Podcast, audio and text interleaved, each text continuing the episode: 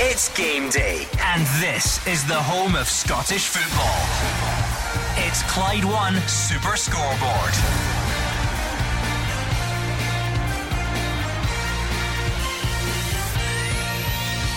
Good afternoon and welcome to Clyde One Super Scoreboard as we return to domestic football after the international break. The Philippe Clement era at Rangers gets underway with the visit of Hibs. Celtic will have the chance to respond tomorrow when they head to the capital to take on Hearts. And the weather has ripped the fixture card apart with Kilmarnock against Livingston, the only other top flight game to go ahead. I'm Gordon Duncan, and joining me in the dry warm studio is Gordon DL, Mark Wilson and Hugh Keevens. Storm Babette has butchered the SPFL card, but the big game in Glasgow has beaten the weather. Partick Thistle versus Dundee United goes ahead at Firhill. Alright, I know, but with respect to Chris Doolan and to Jim Goodwin, all eyes focused on Ibrox. Philippe Clement has done more press conferences this week than some teams have points so far this season, but today, no more talk. It's all about what Hibs do against Rangers, and more importantly for Philippe Clement, what Rangers do against Hibs. A fascinating afternoon. Rangers can reduce Celtic's lead at the top prior to Brendan Rodgers' team playing against Hearts tomorrow. Always a shame, Gordon, when so many games get called off across the country. But for the two Premiership games we've got in store, well, a lot to look forward to. Philippe Clement obviously in the door. It'll be interesting to see how this Rangers team play and his first selection. And down at Rugby Park, well, for Derek McInnes, it's an opportunity for him to get his season back on track. After such a promising start, he finds himself languishing in ninth place. He'll be looking for a victory against Livingston, and rightly, what Hugh says, big game in the Championship. Partick Thistle v Dundee United. Yeah, all eyes firmly focused on Ibrox this afternoon, Gordon, with the fact of how many games are off. Obviously, as Mark said there, what team will the new manager play today? We'll find out very soon. And Derek McInnes down at Rugby Park needs a result, but we'll still get plenty of action, plenty of goals, plenty of excitement. We do indeed. I'll let you turn that phone off while I go to Ibrox and get Philippe Clement's first ever Rangers team. Roger Hanna has been scrambled there due to his game being cancelled. He's alongside Andrew McLean. Yeah, well, today marks that new era for Rangers. They'll be hoping it's the start of a long relationship with Philippe Clement, something that's failed to transpire under the last two managers. A fresh start was needed. Today will be the first glimpse of what fans can expect. Philippe Clement says he's not Harry Potter. He doesn't have a magic wand that he can wave and make everything better in an instant, but he'll be hoping that supporters see signs of what is to come in the coming months and hopefully years in his case. He had some big decisions to make in terms of team news. Two players that were heavily criticised in recent months, Sam Lammers and Cyril Dessers, they both start today, and Michael Beale was also criticised at times for his lack of width. Well, Scott Wright and Abdallah Sima are both in from the start as well, so it's Jack Butland in goal, the back four, James Tavernier, Connor Goldson, John Souter is preferred to Ben Davies, and it's Borna Barisic at left back. The two holding midfielders, John Lundstrom and Nicholas Raskin. Scott Wright and Abdallah Sima out wide, Sam Lammers in behind the striker Cyril Dessers. So substitutes: McCrory, Yilmaz, Jack, Cantwell, Roof, Davies, Balogun, McCausland and Danilo. As for the visitors, Hibs, well, they have been looking better, certainly under Nick Montgomery, unbeaten in the 5 games since he came in. 3 of those have been draws though, but maintaining that unbeaten record would certainly be a job well done, you'd think, today if they can manage it. In goal for them, it's David Marshall. It's a back four of Lewis Miller, Paul Hanlon, Will Fish and Jordan Obita. The midfield four, Martin Boyle, Joe Newell, Jimmy Jego and Ellie Yuan, and the front two, Adam Lafondra and Dylan Venter. The substitutes: Wallacott, Levitt, Stevenson, Doidge, Del Ferrier, Tavares, Campbell, Bashiri and Whittaker. The referee at Ibrox, Don Robertson. The VAR, Gavin Duncan. Roger Hanna alongside me. A huge day for Philippe Clement. He had some massive decisions to make. What do you make, first of all, of the starting 11 he's gone for? It's a huge day for Philippe Clement. A big crowd, a capacity crowd at Ibrox here this afternoon. It's getting busy already, Andrew. And I think when the teams are announced here to the supporters, they will be surprised at Lammers, Dessers and Wright. Philippe Clement spoke yesterday that Todd Cantwell not quite ready for 90 minutes. Kamar Roof likewise. Danilo, if he comes on, would play in a mask. Ryan Jack not quite ready for 90. But I think the supporters would have thought these guys would maybe have been on from the start, played an hour or so and then come off, rather than going with this front you know, an attack of Dessers up top right one side, Lammers in behind. These are guys who have not convinced at all this season under Michael Beale. It's a new clean slate for everybody, and you just wonder if Philippe Clement can get the tune out of them that his predecessor didn't. Yeah, you say it's a clean slate for the players. That's certainly what Philippe Clement has said, but these supporters here inside Ibrox will remember the performances they've seen from this specific group of players. They were booed off last time they played here against Aberdeen, not for the first time this season as well, so the players will know that they really need to step up, and their past will catch up with them quickly if they don't get the job done today. Very much so, Andrew, and you can tell by the Hibernian team, they have come to play. Nick Montgomery's made a bright start to his new job, you know, along the M8 at Easter Road, and there, you know, no concessions to the fact they're coming to Glasgow to take on Rangers at Ibrox. A front pairing of Dylan Venter and Adam Lafondra, and two wingers, Martin Boyle, who has been a thorn in Rangers' side in the past. Think back to that League Cup semi-final at Hampden when David McCallum was in charge of Rangers just at the start of Giovanni Van Bronckhorst's reign. And then on the other side, Eli Yuan. You can't have any more confidence as a Hibernian winger than you do when you've just scored two in a derby against Hearts at Tynecastle. Yeah, well, Philippe Clement has just done some pre-match media duties pitch side. He's made his way down the tunnel. You just wonder what is going through the Belgian's head at the moment. It is just under an hour until kick-off here at Ibrox for Rangers against Hibs. Well, good early start for Scott Wright. He must feel very good about being in the team from the start. He wasn't a regular under Michael Beale, but a vote of confidence from the manager, likewise Abdallah Sima. An indication that Philippe Clement wants to go with wide players. The Rangers fans will like the look of that. And if you're Lammers and Dessers, another early vote of confidence in them. They have had a shocking start to their time at Rangers. They are not appreciated by the fans, but today begins the beginning of their rehabilitation. They have got to make it count. Yeah, I'm slightly surprised. You know, not much change in terms of personnel. It's the same guys that have been there and disappointed this season. But Philippe Clement will be hoping for a reaction straight away. And we were touching on it the other night, that when a new manager comes in, standards always seem to rise. Whether that be in training or a match day, you always seem to get an instant reaction. He'll be hoping for the same today of some of his players. Interesting. Scott Wright's always the one that stands out to me in recent times. You know, he was heading out the door at Ibrox and he's found himself right in the manager's plans, right in his first selection, and it's an opportunity for him to grab that and run with it and be a big part of Philippe Clement's plans. I know people are surprised a bit, Gordon Dale, but at the same time, if you're Philippe Clement, you've arrived into a new job, you've got your footballing philosophy, as that irritating phrase goes, and you want to play with wingers. You don't have Rabi Matondo and you've got no one else. You're going to pick Scott Wright, you're going to pick Abdallah Sima, and if you've assessed that Danilo isn't fit to start from the beginning and Todd Cantwell isn't fit to start from the beginning, is it really that surprising when you dig down into some of the reasons for it? I think his hand's been forced with this lineup. It'll be interesting to see when everybody's fit.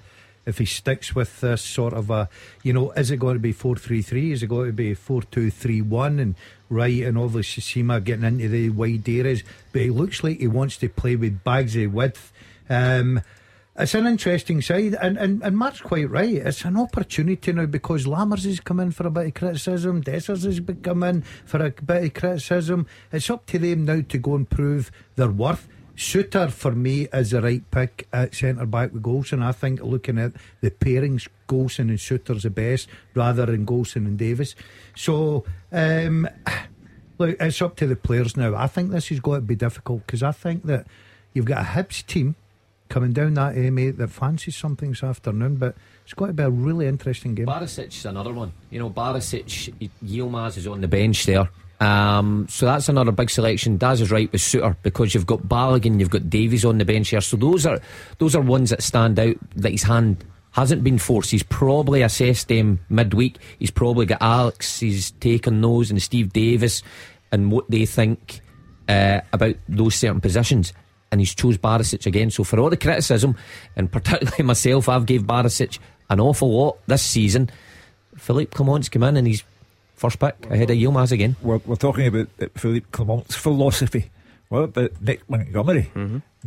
No messing about. Martin Boyle, Lafondra, Yuan, Dylan Venti. It's got the makings of a real match, this. And if Hibs are going to go at Rangers, then the new manager will get some introduction to Scottish football. What can Philippe Clement realistically change in 5 days, Roger Hannah? He says he is not Harry Potter, he has no magic stick, but what can he get across in this time? Well, he'll start getting across his own philosophy. It's bound to be different from Michael Beale. I think the way he approaches the man management of the squad will be different as well. Michael Beale, having been a coach under Stephen Gerrard back in the day, Gordon, was very much a sort of arm round the shoulder, very much a player's pal, if you like. I'm not so sure Philippe Clement will have that same close relationship with the players. I think he might try and keep himself a little bit more distant. I think he'll command more respect from the players. And that might not be a bad thing for this Rangers squad, you know, to have a no-nonsense manager in the door who will, you know, make things maybe a little bit tougher for them than it's been before. Let's hear a bit from Philippe Clement then on this weekend's task. Of course, I'm looking forward to that, but I know this will not be our best game of the season, and it will not be a reflection of totally what I want. I hope to see things that we train on, that we see them in the best way in the game. But I'm realistic also. I'm not a naive person. So one thing is really important for me. I want to create much more the bond between supporters, the fans, and the players again. I think it's a crucial thing for this club from both sides, for the players, but also for the fans. So let's start with that. A bit of a cliche, I suppose, Roger Hannah, but those who will be filling into Ibrox just now, will they be expect to see a bit more intensity, a bit more energy? That brings about its own questions of, well, what do you mean you weren't trying for the previous manager? And you never quite know how to put your finger on the answer to that stuff. But that's certainly the sort of calls we've been getting through the week. 100%. And the manager reflected it yesterday, Gordon, when he said he didn't believe the players were fit enough. He thought that lack of fitness was a contributory factor to the injuries that the squad have sustained in the early weeks of the season. So I think the fans will expect more energy. I think they'll expect more intensity. They'll want to see Tavernier and Barisic galloping up the flanks the way they've done in previous seasons. And they will expect this Rangers team, even one with Wright, Lammers, Dessers up top, they will expect this Rangers team to go at Hibernian from the very first whistle. We'll get back to that game at Ibrox. We've given you the team news, we've heard a bit from Philippe Clement, but we'll bring the rest of the guys in and discuss his appointment in more detail in the not too distant future. Let's go round the grounds. It's not much of a journey, it has to be said, because there is only one remaining Premiership fixture that survived the weather. It's Kilmarnock against Livingston, El Plastico, and our favourite advocate of artificial surfaces, Fraser Wishart, is there. Yeah, delighted to be here. All I need is half a dozen VAR interventions, Gordon, and my day will be made. But the town of Kilmarnock's actually missed all the bad weather that Hugh was talking about earlier. It's absolutely beautiful here. The sun's shining, conditions perfect. No wind. That means a dry pitch, so I'm not sure we'll get too much great football. But as Mark Wilson was saying earlier, it's an important game for Kilmarnock. They have dropped to 9th since that excellent start to the season. They beat the Old Firm, either side of a draw at Tynecastle, but they haven't won in 7 games if you include the cup quarter-final against Hearts since, and their last one was against Celtic on August the 20th. So this is a really good opportunity to stop that rot, but a defeat would just add to the sort of downbeat morale at Kilmarnock at the moment. So this is really a chance for them to be in the top 6 and getting really pushing for that top 6 place. It tends to be a lack of goals for any team in the bottom half of the table, and you don't lose that many if you're Kilmarnock, but they don't score that many. Only 4 goals in 4 home league games. I think that tells its own story, and as always we'll find it difficult against Livingston, who, as we know, will first and foremost be organised and hard working. So Derek McInnes will be looking for more support to main threat Dan Armstrong. He's brought back Marley Watkins and also Kel Vassell in a striking position as well today, so looking for a bit more firepower. But for Livy, they're slowly getting back to their best. A really good win last time out against Motherwell will have brought confidence to their squad. It took them into the top 6, and actually a win today will take them into 4th, with Hearts playing tomorrow. So injuries clearing, Michael Devlin, Christian Montano back today, Bruce Anderson scoring goals, and I think this is the type of game that Livingston thrive on. Away from home, they don't have to make the play, don't have to be on the ball and being creative, but they can put pressure on the opposition when they have the ball and hit on the counter-attack. So I don't expect a classic, but I think it'll be very tight, with maybe just the 1 goal in it to settle the game. For Kilmarnock, they've made 2 changes. Robbie Dees and Matty Kennedy dropped to the bench. Marley Watkins and Joe Wright come in. 4-2-3-1, a change of formation as well by Derek. Will Dennis in goals, Lewis Mayo, Stuart Finlay, Joe Wright and Corey Ndaba at the back. Two sitting midfielders, Brad Lyons and David Watson. Dan Armstrong, Liam Polworth and Marley Watkins behind the lone striker, Kyle Vassell. Kieran O'Hara, Jack Sanders, Robbie Dees, Thomas Davis, Rory McKenzie, Liam Donnelly, Fraser Murray, Matty Kennedy and Andrew Dallas are on the bench. Two changes also for Livingston from that win against Motherwell a couple of weeks ago. Oberlai's out completely injured and Stephen Kelly drops the bench. In comes skipper Michael Devlin and Mo Sangari. They look like a 3-5-2 formation. Shamal George in goals, Louis DeLucas, Michael Devlin and Sean Kelly at the back. Dan Mackay, Jason Holt, Mo Sangari and Scott Pittman in midfield, with James Penry in midfield, and two strikers, Bruce Anderson and Joel Nubley. Libby subs, Jack Hamilton, Christian Montano, Stephen Kelly, Jimmy Brandon, Miles Welsh Hayes, Stephen Bradley, Andrew Shinney, Daniel Lloyd and Curtis Guthrie. And the referee today is Craig Napier, and the VR box, Mr Greg Aiken. Now, I'm looking forward to that one. We've had to dig into the Championship for our other featured game. Now listen to this. Obviously we would not make light of a very serious weather situation up there, but some guys just get all the luck. David Friel was meant to be in Dingwall and he's only had to go as far as Maryhill. Honestly, talk me through it. You weren't on your way, were you? No, I was up, I was ready, I was all packed, I had my wimpy order all planned out, obviously doing the Dave Galloway wimpy run. And then a friend up north texts me saying game's off, so obviously spoke to Andrew earlier, relocated to Firhill, and I'm really looking forward to this one. I know you'll say I've struck it lucky, but this is going to be a good game. United in first place in the Championship against Thistle in third. I think there's always been a good rivalry between these clubs over the years, and this one is going to have some added spice when you look at the United lineup. Kevin Holt, a big player for Thistle last year. Ross Docherty, he was the Thistle captain last year. Both elected to move to Tannadice in the summer. They are on their way back for the first time today. They're going to get an interesting reception. I spoke to a Thistle official earlier on and said, do you think they'll get a warm welcome? And he said, don't be silly, they're going to get absolute pelters, but I think the two of them will enjoy it, Ross. Docherty, talking through the week, said he's going to be the panto villain. So this is all the makings of a cracker, and two teams in good form too. Thistle a decent run, 4 wins and a draw from their last 6 league games. I think they're starting to hit some form, but United, top of the league, are going to take some stopping. Jim Goodwin really has them going well, full of confidence. I think they lost to Thistle 2-1 in the group stages of the Viaplay Cup back in July, Gordon, but they've not been beaten since. They've won 9 and drawn 3 of the 12 games in all competitions. This is the final game of the first quarter of the Championship season. They're clearly determined to finish that period off unbeaten, send out a statement to the rest of the division. There's another incentive here as well. Mark Ogren, obviously America based, the Dundee United owner, he's over for the game today, and he hasn't actually seen them win for 14 months. That was the game against AZ Alkmaar at the start of last season when Jack Ross was the manager. So much has happened since then. He's in the building today, he's here to see a win, and Jim Goodwin's side will need to deliver it. But Partick Thistle, as I said, are in good form. I'll just go through the team. So Thistle's going to be sort of 4-2-3-1 formation. Jamie Snedden in goals, Kieran Ngwenya, Lewis Nielsen, Alan Muirhead and Harry Millen at the back. Stuart Bannigan and Kerr McInroy at the base of the midfield, with Stephen Lawless, Scott Robinson, Aidan Fitzpatrick in behind Brian Graham, who's facing his former club. Subs for Thistle are Mitchell, Williams, Williamson, Alston, McDonald, Stanley, McKenzie, Dyack and Adeloy. As for United, all the big hitters are back. Few were rested last week for the game against Peterhead, so it's Jack Walton in goals, Liam Grimshaw, Declan Gallagher, Kevin Holt and Scott McMahon at the back. Ross Docherty and Craig Sibbald at the base of the midfield, with Glenn Middleton, Tony Watt and Kai Fotheringham in behind Louis Moult. Subs for United are Newman, Denham, Graham, Tilson, Freeman, Duffy, Mockery, Cujo and Moore. And the referee at Firhill, glorious pitch, glorious weather, is Stephen Kirkland. Not to worry. Andrew McLean, who keeps an eye on the diary, says you are a dead cert to go to the rescheduled fixture, even if it is midweek in February. So get your wimpy order placed on hold. Yeah, that's fine, Gordon, I'll happily go up. Good, I'm sure you would. He's a real team player, as David Freeland. That's you. 3 featured games.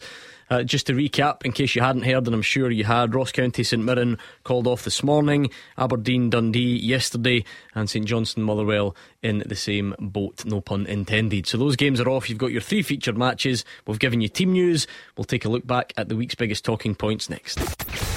Action as it happens, and your reaction from 5 on the open line. This is Clyde One Super Scoreboard. Hugh Keevans, Mark Wilson and Gordon DL are in the studio. We've got the top team. I usually say all around the grounds, and I make it sound very dramatic. We only have 2 in the Premiership today and 1 in the Championship. Regular listeners will know, once we've given you team news, once we've previewed the games, we usually take a look at some of the week's biggest talking points. It was an international week that saw Scotland qualify. That was right last weekend, really. And it's been fairly quiet other than that one major story dominating Scottish football, and it has been the appointment of Philippe Clement. So feeding into what's going on today, I suppose let's bring in a couple of voices we've not heard on the subject. Fraser Wishart and David Friel. Just from the outset, I guess, Fraser, generally speaking, what have you made of the appointment in the days that have followed? Well, I think his comments in the clip you played earlier, Gordon, were quite interesting, where he was saying that today's performance will not be the best that Rangers will have this season. So he's kind of trying to manage expectations, basically saying, listen, we are in a situation where they have to improve, but it's not going to happen overnight. And of course, being the middle of October, it's 2.5 months to the transfer window. Rangers spent a lot of money in the summer, not even sure how much money they'll have to spend in January as well. So he's trying to just manage expectations. You know, he knows he's got to win games, he knows he's got to close that gap in Celtic and challenge at the top. But if he is going to play some free-flowing football, he's perhaps just saying to supporters, don't think it's going to happen overnight. And it'll be interesting to see how he lines up today. You know, the guys have named the team as well, and how likes of Lammers and Dessers, who can't be as bad as they've played. They've really had poor starts to the season, but they must be better players than that. So he's got to try and find a way of getting some confidence into them. I think you can see from Rangers' team in general, there's a lack of confidence. There's not been the intensity. You know, you don't feel as if they're dominating games and overpowering teams. So it's small things like that that he'll have to bring in, is that confidence, is that intensity to their game as well. And if he does that, then the results will come and the fans will probably buy in. But I just thought he was trying to buy himself a wee bit of time there by saying, listen, it'll take a wee bit of time. His way of playing football will probably be different from anybody else's, and he's got to find a way of getting a better performance out of these players. We torture ourselves going round in circles on this stuff, David Friel, because we always say that we need time and patience, and then everyone acts like it's the first time anyone's ever said the phrase, and they say, you don't get time in Glasgow, and round we go. Yeah, it's true, Gordon. I mean, you don't get time, because the last thing Philippe Clement wants when he comes in is to lose any more ground than Celtic. But I think the Rangers fans, and certainly the Rangers board, are going to cut him a bit of slack, certainly in the first period. I just think he's got a great opportunity. If you take away the league, I think the Viaplay Cup is huge for him. You know, what a start he could get off to there. 2 games away from winning it, no Celtic in the competition. It looks like a really, really good chance for Rangers. And then beyond that, I think it's just up to him to put his stamp on the team and the squad and everything else. You know, I don't think, when you looked at the runners and riders, Gordon, in terms of Rangers looking for a boss, I don't think there was an outstanding candidate that just immediately sprang to mind. But what I do think is, the more you looked into Philippe Clement's background, that Rangers need a winner. They need somebody with experience, and they need somebody who can manage and can get the best out of the squad, because they gave Michael Beale the keys to the till in the summer. He went and signed 9 or 10 players, if you add in 3 in the January before that. So Philippe Clement, for the first period anyway, maybe until next summer, is going to have to work with someone else's players, so he's going to have to try and get the best out of them. Rangers are also still in Europe. If you look at it, I think he's got over 50 European games under his belt as a manager. So this is a guy who has experience. He's won titles in Belgium. So I think, throw everything together, I think it's a sound appointment. I think it's a sensible appointment, but he does have to be given time, because otherwise Rangers are just going to go round in circles again and sacking managers and appointing new ones. Yeah, it's been quite the first week. Philippe Clement has had a lot to say, because he's been interviewed a number of times, as Hugh Keevans alluded to. What do you make of the kind of character, if you like, David Friel? Michael Beale was often criticised for being sort of too open and saying too much, if you like. Philippe Clement, does he seem a bit different? Probably slightly different, but he's got a good turn of phrase. You know, there's been some really good lines, really interesting. And I also don't think he'll mind the spotlight, Gordon. You know, if you look at his social media presence, I know he was asked about social media in terms of Todd Cantwell and everything yesterday, but he's got his own logo. I mean, I think he had his own social media team following him around in his first day as Rangers boss. He put something out on Instagram the other day. So this isn't a guy who is going to shy away from that sort of stuff. I think he'll allow his players to do it, and I think he doesn't mind the spotlight either. I watched a few interviews from his time in Monaco. It was access all areas stuff, but an interesting guy. So, you know, I don't think he maybe quite as open as Michael Beale, but I certainly don't think he'll shirk away from the spotlight at all. Yeah, he did actually say yesterday, one of the lesser important things to come out of the press conference is that he's got a guy that does his social media for him, and then he'll check it. But just for the avoidance of doubt, Shinjuku Shug is his authentic self. Every word tweeted on that account is from your very fingertips, yes? Yes. Good. But I don't mind the manager having a social media account, but I don't think he'll keep it for very long now that he's here in Scotland. I find him a very interesting man. Michael Beale was a goner on the day he lost to Celtic on September the 3rd. He was the proverbial dead man walking, and such is the nature of the city. And you have to go back to that last game 2 weeks ago before the international break. Final whistle goes at Ibrox. A storm of booing. Half the crowd have already gone home, disgusted by Rangers losing 3-1 to Aberdeen. The club is in serious need of a pick-me-up. And this guy, Clement, looks like a serious man for serious times. As David Friel said, he's got the backstory in Belgium. And those three title wins are not to be dismissed as it was only in Belgium. Belgium's better than here. So I look forward to what he will do, but I also look forward to what Nick Montgomery will bring to the table this afternoon. I think it's a terrific match in prospect, and it's great. There's no danger of Hibs parking any buses. Lafondra, Dylan Venti, Martin Boyle, Ellie Ewan. Nick Montgomery has come to win. Absolutely to win. And as I said to you last night in the programme, Gordon, in the words of General Douglas MacArthur, there is no substitute for victory, and that has to be the motto. That's funny because Gordon Dale's always quoting General Douglas MacArthur. I thought so, yeah. To me, so it's funny that you've got on board with it as well. He made a backroom appointment this week. Of course, Philippe Clement, Stefan van der Heijden is in as the number 2. Alex Ray and Stephen Davis are there for now. He's made no secret of the fact he does want to maintain a local presence in the coaching team. Roger Hannah, what do you make of the way that has developed so far, and how you think it will continue to? I think he's just taking his time, isn't he? I think he wants to assess everyone. I saw pictures of him in the training ground with Stevie Smith, another member of the backroom team this week. So there's no rush. There shouldn't be a rush for Philippe Clement to make any decisions. You know, he'll take his time. He'll see what all the coaches bring to the party, and he might keep them all, or he might just keep some. Andrew McLean was asking me off air what I'd made of him so far, Gordon. I said it's still very much a honeymoon period, but that honeymoon could end in the next 90 minutes because, as we say, as Hugh was saying, Hibs have come here to play, and you can make an argument that Hibs front four of Boyle, Venta, Lafondra and Ewan is probably in better nick, better form and more dangerous than the Rangers front four this afternoon. So we're looking forward to seeing what Philippe Clement brings. We're very much looking forward to this game of football. Do you hear that? They two actually talk about football off air. Two very serious football men, right, much like you two in the studio. Like me, Molson. Rather than who's going to the bingo tonight, who's going to the bingo tonight, who's watching Rooney v Vardy or whatever it is. Discussing chocolate bars earlier the time. That's all important points. Football comes bottom of the list. Sorry, I thought Roger Hannah was. It was probably going to be some smart comment. It's probably for the best I keep it down because you'll just get offended. Oh, you're going to criticise me. I think he probably was. Here's another interesting issue, and I say that because it clearly means a lot to the fans. It doesn't sound like Philippe Clement or James Tavernier, for that matter, did think it was going to be an issue, but he was asked about the captaincy and, you know, whether James Tavernier would remain captain in light of some criticism from certain elements of the support. I don't see a reason for the moment to change those things.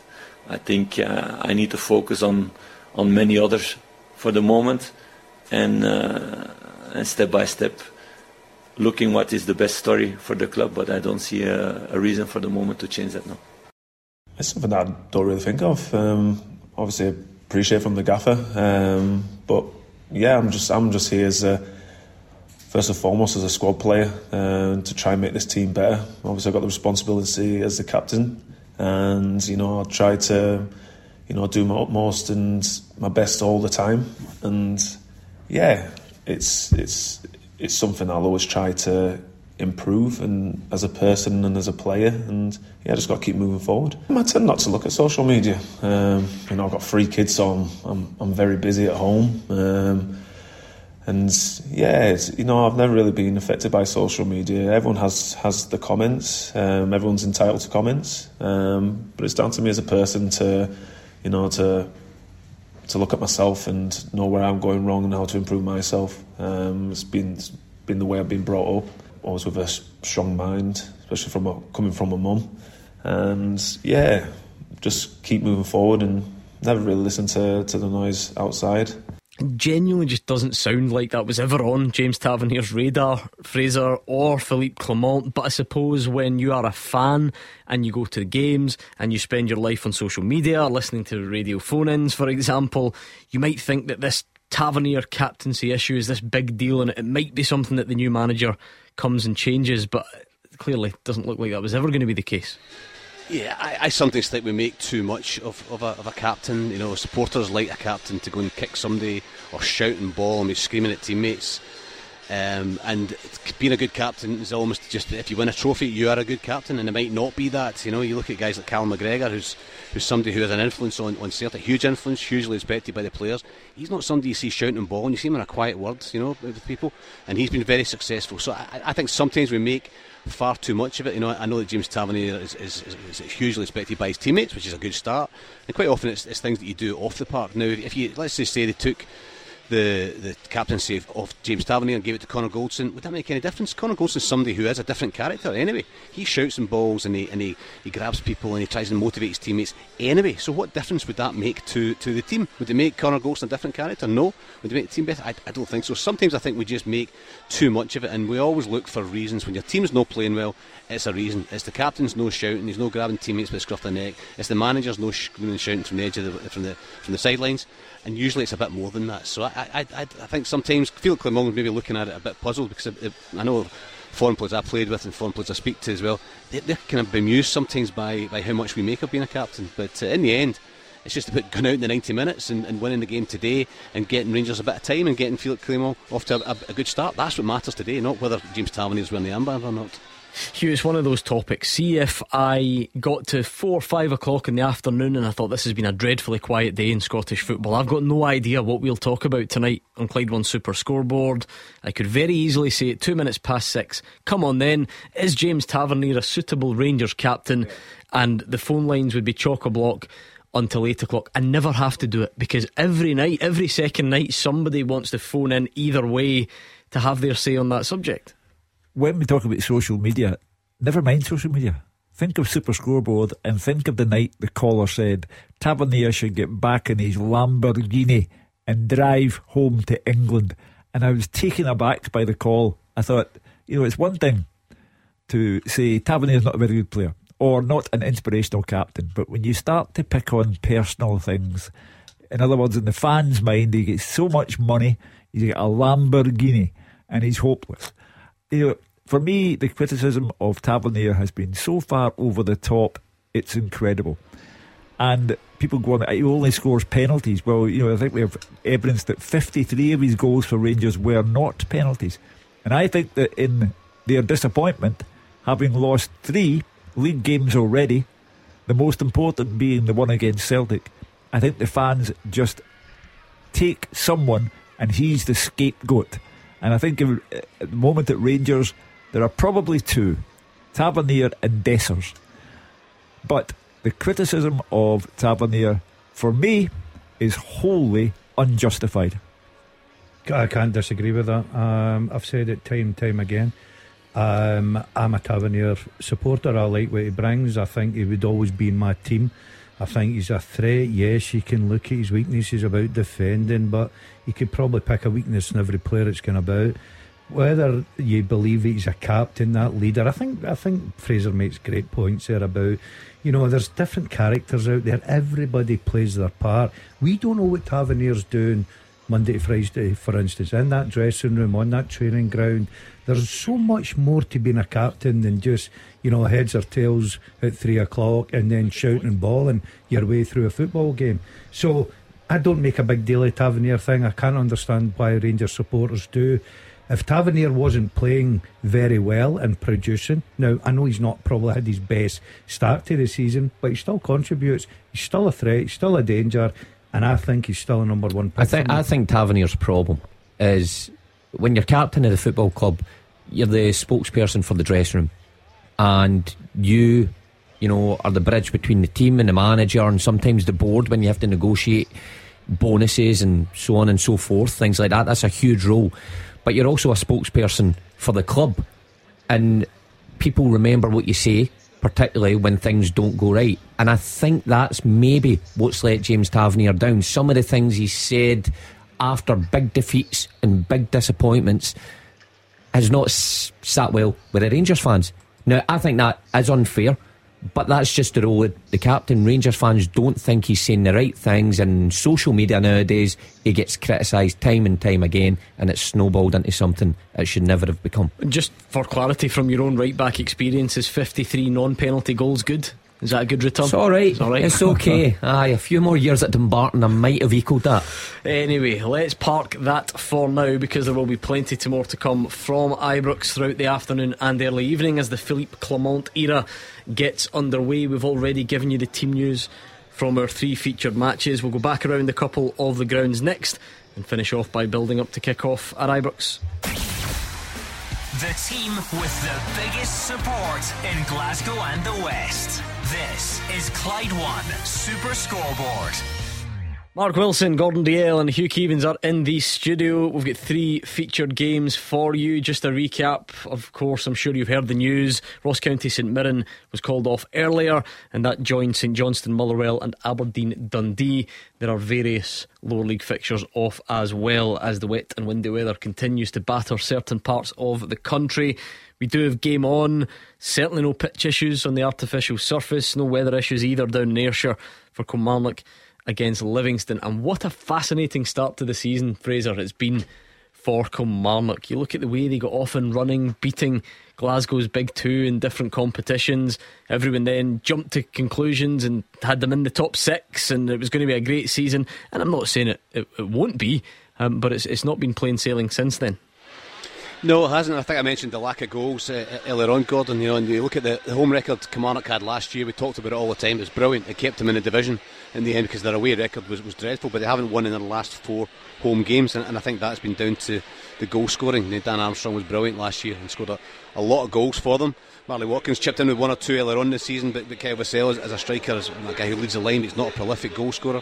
So I think that's been the main problem for Derek, because they're strong at the back. You know, they've got good players in like some Mayo and Stuart Finlay, people like that as well as Robbie Dees, who's on the bench today, but good defenders, and they don't lose many goals. But that's been the biggest problem for Kilmarnock, is turning the game at the other end and being creative. So that's where the likes of Polworth coming back in today, Watkins is back in, they've got Dan Armstrong, they've got Kyle Vassell, so they've got four attacking players on the field of play, so they'll be looking to make the most of that.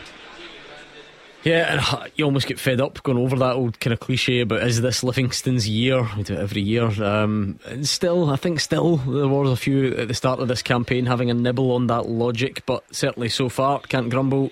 10 points, 8 games, that's more than enough, that ratio, to keep you up, and they sit in sixth at the moment. Yeah, David's clever, David Martindale. We know when he speaks in the press conference as well, he tends to point out all the time about their budget, and points out about their size of their squad, and then he points out about the injuries they've got. The injuries have cleared up, but what he doesn't say is he's actually got a decent squad of players, you know. And we talk about the way they play, and they will play this way. You know, they'll close the game down, they'll pressure the opponents, but when they get the ball, they have again got some good footballers. You know, Anderson up front scoring goals. Lisa Nubley, they've got Mo Sangari, makes good runs from midfield as well. Jason Holt. And they've got Pittman and other two midfield players who aren't exactly hammer throwers. So Davey overplays it, and I think he plays everything down. But I think deep inside, I think he knows he's got a decent enough squad to stay in the Premier League this season. And if they win today, with Hearts playing tomorrow in the Motherwell game off, they jump both those clubs into fourth place, which is incredible. But first and foremost, yeah, Livingston are a small club, yeah, they've got a small budget, but he's signed good players and good professionals. Michael Devlin, another one who's come in and settled in really well to give them that solidity at the back. So David Down plays it, they've got a decent squad, and I think they'll certainly get at least a point today, and I think they might even sneak a winner. And there's the stat that you never needed to know, was that, you know, I was looking through the Livy team there, Sean Kelly, and him and Kelly and Mbappe both scoring penalties into Liam Kelly in the last 2 weeks or so. But yeah, Livy just keep plugging away. Well, you know, Philippe Clement says he's not Harry Potter. That's because Davy Martindale is Harry Potter. I don't believe that Livy will ever go down as long as Davy Martindale is the manager of the club. There you are. Well, you've just given them kiss of death, knowing your recent record. But yeah, it's an interesting fixture, that, Gordon, because it's not that early in the season anymore. I feel like we've got a good amount of fixtures under the belt, but there is still a kind of bunched up nature to the table, certain parts of it, and win for Livy today would do them all wonders, and a win for Kelly today, you know, kind of puts all those previous weeks' frustrations to bed to an extent. It could be a massive day for Livingston. Obviously the postponements, it could leapfrog them into fourth. What a confidence booster that is. But for Kilmarnock, home game, on a poor run, Obviously got off to a great start to the season, everybody quite rightly praised them for. Looked good at one point. They've got a good squad, they've got a big squad, they've got a good manager, experienced manager. I think the Kelly fans are expecting a bit more down there. I think this is a big game for Derek's afternoon. He needs to get the 3 points, because if he doesn't, 9 played, 7 points, that ain't good enough. I think Marley Watkins coming back in for them today is a big one. I think he's a real plus point. He started the season well, but with the sale, Fraser's right, you know, never a known goal scorer. Yep, he will pull his weight up there and he'll hold the ball in, but you need goals at the top end of the pitch, and maybe Watkins can bring that. But Livingston, I mean, incredibly consistent at their last 6 games. I think it's only Rangers and Celtic that have beat them. You know, a couple of draws in there, and they beat Motherwell, didn't they, the last game? So, I mean, David Martindale's got this talent to get this consistency out his side. Really tough to play against, almost a fear factor from his players to let him down. And that's what you need when you're at a club like Livingston. You need players to run through a brick wall for you, and he's got a squad that's prepared to do that. I wonder if he went somewhere else if he would fail spectacularly, but while he's at Livingston he can do no wrong. It's ludicrous that Livy are as high up the division consistently as they are. They have no fan base to speak of, they have no budget to speak of, they're just run by wee Harry Potter. Just out of curiosity, something that sprung to mind randomly there for me, Mark. Are we allowed to reveal where your new job is yet? No, still no. Still not yet. No, apparently they're going to do the big reveal. Like, remember who was it? Valerie Alboy. You remember he came at the Santi Cazorla with the smoke and things like that. I think it's something like that. I'll reveal it. By the way, somebody did see me though in Lidl yesterday with the tracksuit and shouted, "Is that your new job? Well done!"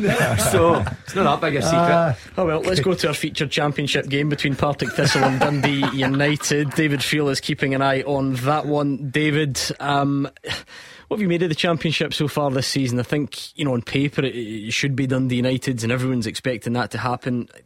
There's not really much to suggest that they're going to struggle so far. No, not at all. Look, it should be United's title. If you just look at the team and the way Jim Goodwin's recruited during the summer, Declan Gallagher, as we spoke earlier on, Ross Docherty, Kevin Holt, still got Tony Watt, Louis Moll, Glenn Milton. They're guys who probably shouldn't be playing at this level. But look, it's going to be fascinating as always. I always feel with the Championship that a team will come from nowhere. And if you actually look at the table just now, you know, Queen's Park struggling a bit, but still not too far off Dundee United. Then you've got Raith Rovers, a bit of investment behind them. They're right up there in second place. But Partick Thistle, on that, I must admit, I felt last season after what happened in the playoff final against Ross County, Thistle had probably missed their chance. They obviously lost so many players during the summer, sort of spine of their team was ripped out. But Chris Doolan, in fairness to him, he's gone and rebuilt a side. The really good start to the season. As I said earlier on, win this game, they'll go in second behind Dundee United, only a point behind them. So I think it's still open. If you ask me right now, I think United will win the title, but I think it could go all the way. Yeah, of course, they've got the league's top scorer on show as well, Brian Graham. 5 goals already for Partick Thistle. Callum Gallagher not far behind. He scored last night, Airdrie, drawing with Queen's Park. Jack Turner cancelling out that opener from Callum Gallagher. So we have had some action in the championship already, but I think, you know, Saturday afternoon, that's when it really feels like the football is back after the international break, and kick off around the grounds and particularly at Ibrox is next. The winning team all season long. This is Clyde One Super Scoreboard. Kick-off is just minutes away in the games that have survived the weather around the country. Rangers against Hibs with a big focus under any circumstance, but particularly given it is day one in the games for Philippe Clement. Let's go there and speak to Roger Hannah and Andrew McLean. Yeah, well, despite those weather warnings, Philippe Clement will be walking out that tunnel to sunshine in Glasgow here at Ibrox at the moment, and he'll also be walking out to a display from the Rangers supporters in the Broomlone Road stand. They've got blue, red and white flags, and it says everything from everyone. That is exactly what they want to see from this team. They want to see absolutely nothing left out there. They want to see every player giving 100% effort, and at the end of this game they want to see all 3 points and a successful performance under their new manager. It is an expectant crowd here that's packed out Ibrox. A good away support from Hibs as well. They want to see those Rangers fans, the early signs under Philippe Clement that he's the man to turn things around and find success at the club. As for the starting lineup he's picked for this game, as we wait for the players to make their way out the tunnel, he continues with Jack Butland in goal. It's a back four of James Tavernier, Connor Goldson, John Souter and Borna Barisic. The two holding midfielders, John Lundstrom and Nicholas Raskin. It's Scott Wright and Abdallah Sima as the winger, Sam Lammers in behind Cyril Dessos. The substitutes, McCrory, Yilmaz, Jack, Cantwell, Roof, Davies, Balogun, McCausland and Danilo. As for Hibs, David Marshall in goal for them. The back four, Lewis Miller, Paul Hanlon, Will Fish and Jordan Abita. Across the middle, Martin Boyle, Joe Newell, Jimmy Jego and Ellie Ewan. Adam Lafondra and Dylan Venta are the strike partnership. The substitutes, Wallacott, Levitt, Stevenson, Doidge, Del Ferrier, Yair, Campbell, Bashiri and Whitaker. The referee Don Robertson, the VAR Gavin Duncan, and the players are now making their way out the tunnel. Next to me, Roger Hanna. The supporters, it's an expectant crowd here at Ibrox. I know that Philippe Clement has wanted to limit the expectations ahead of this game, but they know what they want to see from this team today. It's impossible to limit the expectations of the Rangers fans this afternoon. A huge day for Philippe Clement and a huge day for many of these Rangers players. He's picked his first Rangers team there is. It's Souter, not Davis. It's Barisic, not Yilmaz. And of course that front four, that's where all the attention will go, Andrew. A front four of Dessers, Lammers, Wright and Sima. Abdallah Sima's actually been a success, 5 in his last 6 games for Rangers, but the others have been unmitigated failures. Dessers 3 goals in 15 games, Lammers 1 goal in 16 games, Wright sent off in his last game here against Aberdeen. They need to produce more this afternoon. Yeah, the players just lining up with their red card, showing racism, the red card and the continued fight against racism, and the display still up on the left side as well. Philippe Clement is now out there, he's sitting in the dugout as well. What do you think will be going through the mind of the new Rangers manager at the moment? He will be as excited as anyone this afternoon. This is a big day for him, as we say. He will know that Rangers can't afford any slip-ups. A, in the Premiership title is already 7 points behind Celtic, who have already won here this season, Andrew. He will know the importance of this game. He will know the importance of getting more out the players who effectively cost Michael Beale his job. He will be as excited as anyone in this stadium. And it won't be an easy task either, because Nick Montgomery is unbeaten in 5 as Hibs manager. And you look at that front four, Roger, as well. There's the pace, the danger in the wide areas of Martin Boyle and Ellie Ewan. And then up front, Adam Lafondra and Dylan Venta have both proven they can score goals. They'll want to spoil this welcome party for Philippe Clement. They definitely will, and Nick Montgomery will want to continue his honeymoon period as a Aberdeen manager. He's been a success so far. They came from 2 goals down to get a draw last time out against Hearts at Tynecastle in the Edinburgh Derby, and there are no concessions from him for coming to Ibrox for the first time as Hibs boss. It is Boyle, Venta, Lafondra, Ewan, as you say, and Martin Boyle will know he can get success against Rangers. He's done it before, and Boyle against Barisic will be one of several really fascinating individual contest this afternoon.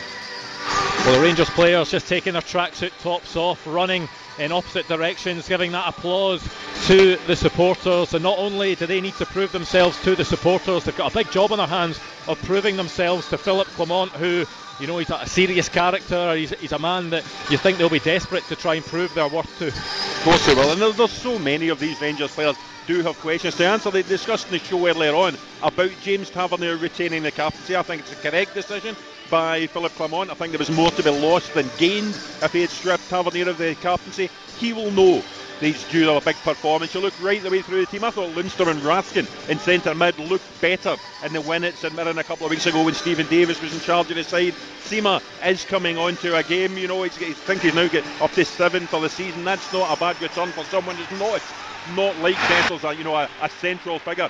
Big day for Rangers, big day for Philippe Clement. Well, referee Don Robertson has given the ball to Cyril Dessers. He has sounded his whistle, and Philippe Clement's first game in charge of Rangers is underway.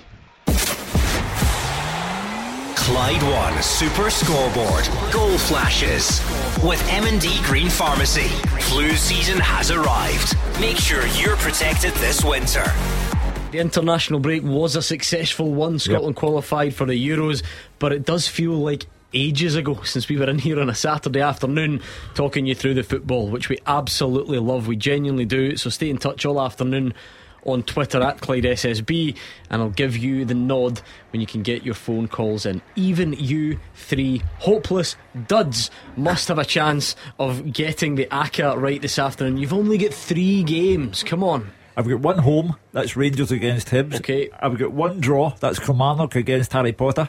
And an away, Dundee United to beat Harry Rags. Rangers to win, draw at the other two grounds. Gordon Deal. I'm going Rangers Hibs draw. Oh, what a big shout that is. Yeah. I'm going Kilmarnock home win, and I'm going Partick Thistle Dundee United and away win. Philippe Clement to drop points in his first game. I just think that I'm impressed with the Hibs lineup. I think they can cause problems. The manager's come out himself and said that, look, don't expect miracles here. You can't turn this team into world beaters after 4 or 5 days. Don't get me wrong, Hibs have not got a great record there, but I like their attacking style. I think they'll score. Corner to Rangers early on. Mark Wilson. Fancy Rangers you fancy the home side though? I do. Listen, I think a new manager coming in obviously gives you a lift. I think those players will be desperate to prove that they should be at Rangers, they should remain at Rangers, and I think today's a perfect opportunity for some of them to step up. I mean, big day for guys like Dessers up front, who, look, he's carrying a lot of pressure on his shoulders at this minute. Imagine he gets a goal, how that would set him up for a new era. Forget the pressure from the fans. There is extreme pressure in this studio, because there was a bit of a deal struck during the previous break. Mark Wilson thinks that Dessers will score today. You do not share that confidence. No. So much so, what's the offer? What's the bet? Please gamble responsibly. Coffee for a month, which is a lot of walking about. You will make Mark's coffee for a month, and he makes mine. So you're backing Dessers to not score, and Mark thinks he will score. Roger Hannah taught me something a long time ago in this show, and he said the truer words I've ever heard in my life. You can put lipstick in a pig, but it's still a pig. So I've stood by that Roger Hannah quote for all these years. I think you're better off with General Douglas MacArthur, really. I don't want to think about that. Poor Dessers. What is meant by that? I don't care. I don't think he's suited to Rangers Football Club. That's what I mean. I think you could have put it like that rather than the other comparison. What I will say is, I generally have no care really as to whether Dessers does or doesn't score. However, you are the laziest, most selfish, reluctant coffee maker I've ever come across. So if he does happen to score and you have to pay your debts, what will happen is he'll deny having said it. Except it's out there and I am going to drink an obscene amount of coffee for the next month. He'll get his 10,000 steps in.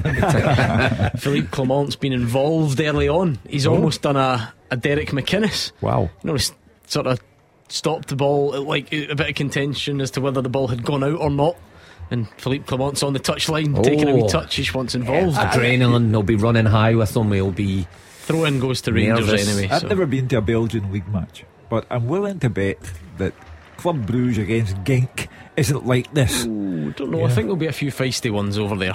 Well, no, there will be. I mean, imagine if the man did lose today and Celtic won tomorrow, 10 points clear, and we're not in the double figures yet. I mean, that's the kind of pressure that he's living under. So you had better win today. He'll not have that on his shoulders today though, Hugh. I mean, I get he'll be nervous, adrenaline will be there, but today, what can the Rangers fans really expect? I think he was right in saying and pointing out, being realistic with everybody, 5 days to work with the players. What are you going to implement in that? I'm just saying the best case scenario is Rangers win, Celtic lose tomorrow. The worst case scenario, Rangers lose today, Celtic win tomorrow. 10 points, you've been in the job for 90 minutes and you're 10 points behind Celtic. It'll be mayhem. Yeah, you're 3 though on your watch, I suppose. Goals going in down the league's. Bonnie Rig Rose 1, Clyde 0, Taylor Sutherland with the goal. Stirling Albion 0, Falkirk 1, Ross McKeever with the goal there. And that's your lot in Scotland so far. Games in England, they'll keep a loose eye on. Don't have to tell you every last kick, but there we go. Newcastle are one up if you do care about that one. No further updates from Ibrox. Stephen Lawless has sliced a shot wide. Open start in that one, our featured championship game. Are you ready for this, Hugh? I am. The first half teaser with the scottishsun.co.uk/football for the best football news and opinion online.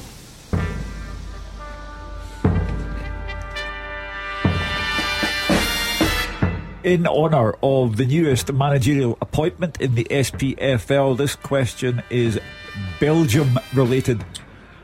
6 Belgians have played for Celtic or Rangers since 2014. Who are they? 6 Belgians have played for either Celtic or Rangers since 2014. Name them. I like it. It's straightforward. I don't know how easy the answers will be. Let's find out. At Clyde SSB, we're looking for one tweet with all of the correct answers on it, and to win the first half teaser you have to do it quicker than everyone else, so tweet them over to us now please, at Clyde SSB, and let's see how we get on. I'm interested to see how you do, because there are some obvious ones, but my goodness, there are some obscure ones on there. Yes, as well, it has to be said. I don't think we're going to do very well this week. No, I've sort of switched off already. It's not a question that floats my boat. Well, Matt Wilson's got 2 already. Oh, yes. No, Matt Wilson, Gordon Dale, because I gave him the second one. Oh, was there a coffee in it? Lammers with a shot from the edge of the box. It's deflected wide for a corner. I even like, Mark, any team when they change their manager, things like set pieces, you know, do you see something different as a different taker, a particularly different setup? Because these would be the things that you could expect to see different on day one. I believe so. I mean, often teams will work in their set plays probably on a Thursday or last minute on a Friday, and you've got time just to walk through things. So that would be an opportunity if he comes in with fresh ideas that he would be able to put in place. And the players, look, if they get a set piece wrong or they're just out, then it's no big travesty. So it'll be interesting to see if there are things put in place, especially with the assistant manager coming in this week as well. So often Nemeth has the ideas. There's got to be one or two different things. You can't just go out and say, same again lads. You're in to start to hit the ground running. You're going to, look, he's not going to change everything overnight, of course he's not, but you're looking for small things. The Rangers fans that went along in huge numbers this afternoon, they'll be looking for an improvement. Yeah, first two have been Tavernier outswingers, so nothing entirely different in that regard, but I suppose really you're looking for the movements inside the box and the position of the players and so on. Who was the most adventurous set-piece manager you had, Mark Wilson? Anyone come up with anything particularly out there? No. Great. That's good, that conversation. Because more football's evolved, I think set pieces have became. No, but I remember teams in your era still doing like the train, sort of like holding on to each other and then all splitting off at the edge of the box. Listen, done like that. I wouldn't class that as adventurous. That's just. I remember I told you the set piece against where I was the draft excluder at Dundee United. I've been them at Dundee United. Tell you what, they must have been ahead of their time, because I feel like I only noticed the draft excluder in the last couple of seasons. I think I was Ian McCall, I think, partner maybe. What way did you lie to? Your back to the ball? That's a great point. Right? Or what side does your head go to? Yeah. And how do you decide that? Do you look at the goalkeeper or do you look at... My head was in the grass. I was just thinking, please put this over the wall. No, seriously, right. Firstly, do you look at the ball or do you look at the goalie? Not a chance. Look at the goalie. Right, and is your head to the left or to the right? What way do your feet point? I don't know. Surely there's a photographer out there that's got some action. Do you mix it up? Well, I think I was only fortunate enough to do it once or twice. I would be insulted if a manager came and said, I've got a new role for this. You'd be thinking, captain, I've got to be honest, I was insulted. I was thinking, why has he chose me? What does Austin McPhee do all week? You know, he's actually the set play coach.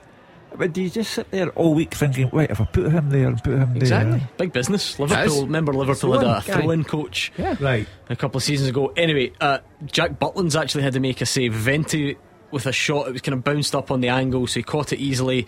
Seema was in the box a bit before that, but couldn't quite control it, and now Barisic is down injured. So busy start at Ibrox, but we do have one of these. We've not had to wait long. Goal flashes with M&D Green Pharmacy. Partick Thistle 0, Dundee United 1, and it's Craig Sibbald eventually from a corner. It made its way to him, no one really marking him.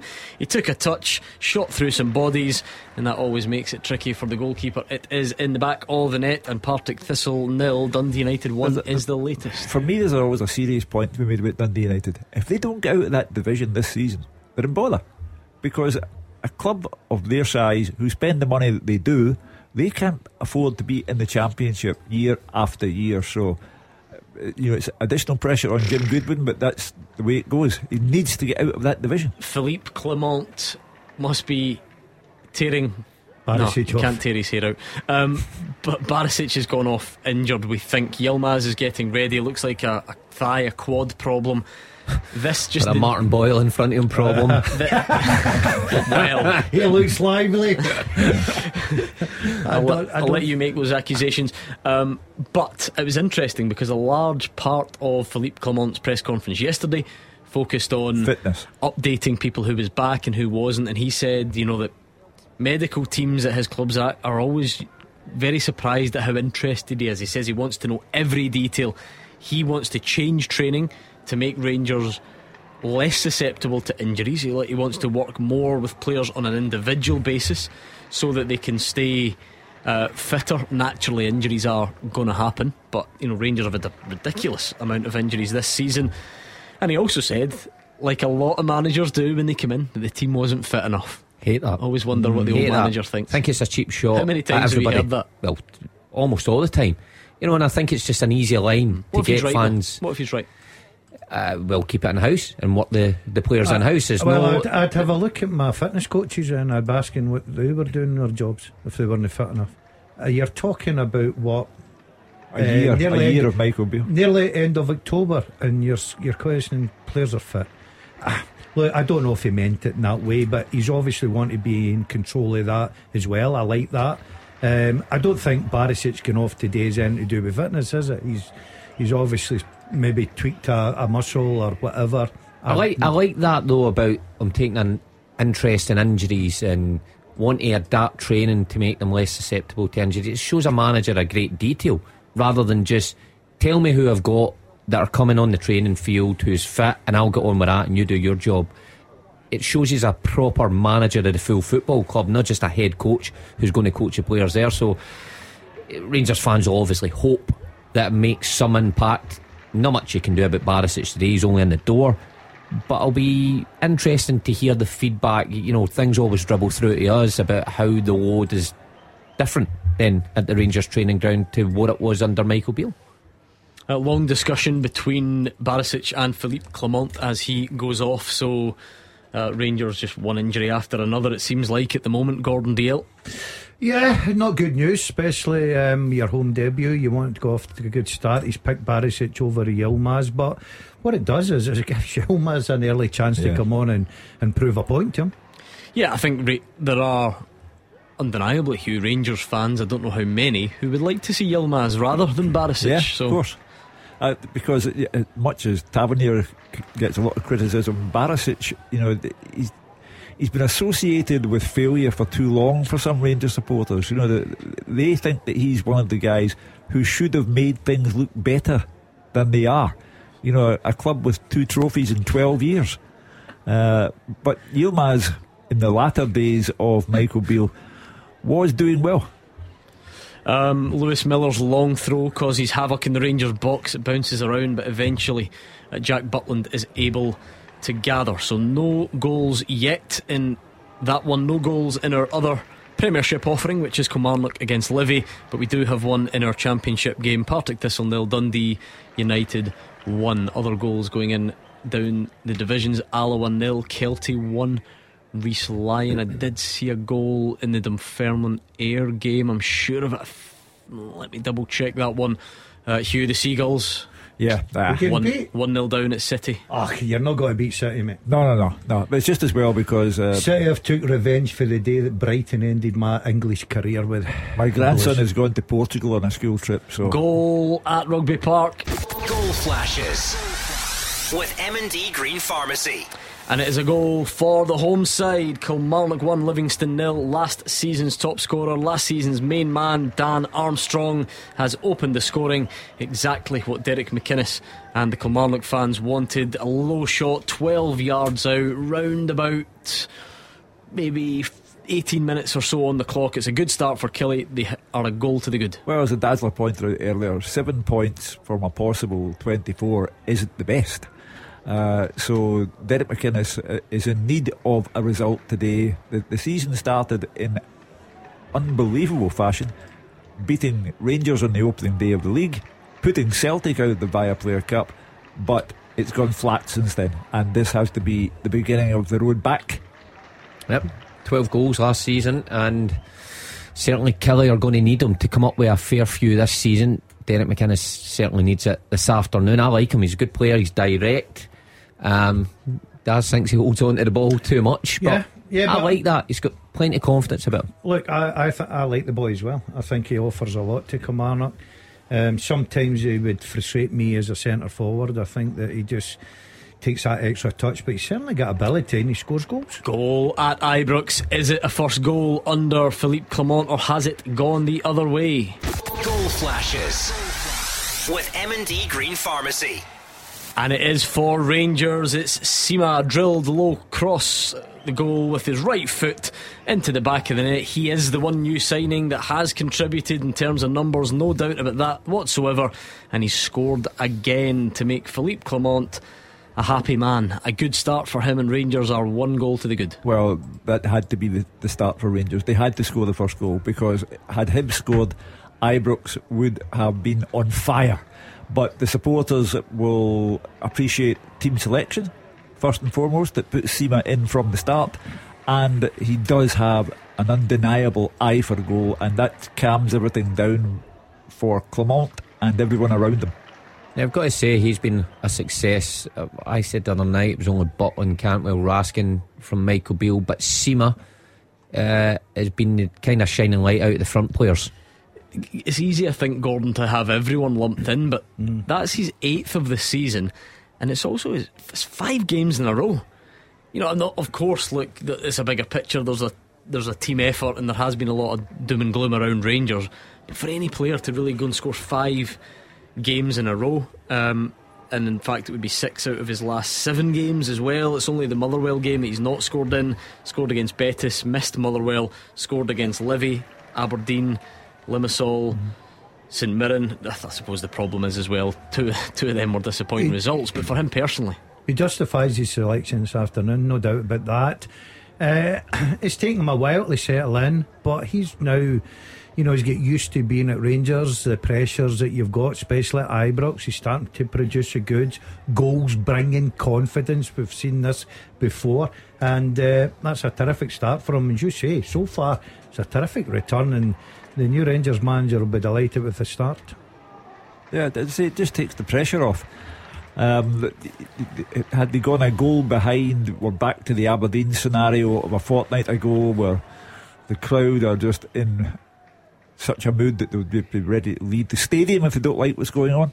But this calms everything down, and you know, Hibs have to be careful now, because when they started against Hearts a fortnight ago, in the first half, they did not get a foothold in the game at all. Hearts were 2 up, and that's why Stephen Naismith was raging with his players for losing 2 in the space of 83 seconds in the second half. So Kenny Miller said it on Super Scoreboard last night. He felt that if Hibs played as they did against Hearts in the beginning, they might get pulled apart by Rangers. Aaron Muirhead's been booked for pulling down Tony Watt. United seem a bit sharper than their opponents this afternoon, so Partick Thistle have a bit of sharpening up to do. Dundee United in the lead, and Erling Haaland has made it 2-0 to City against your Seagulls, Hugh, I'm afraid to say. I won't text the boy in Portugal, I'll let him go on with the sunshine. Yeah, I'm sure he'll be able to keep an eye on that one. Abdullah Sima, if you're just joining us, has opened the scoring for Rangers. A good finish, actually, it has to be said.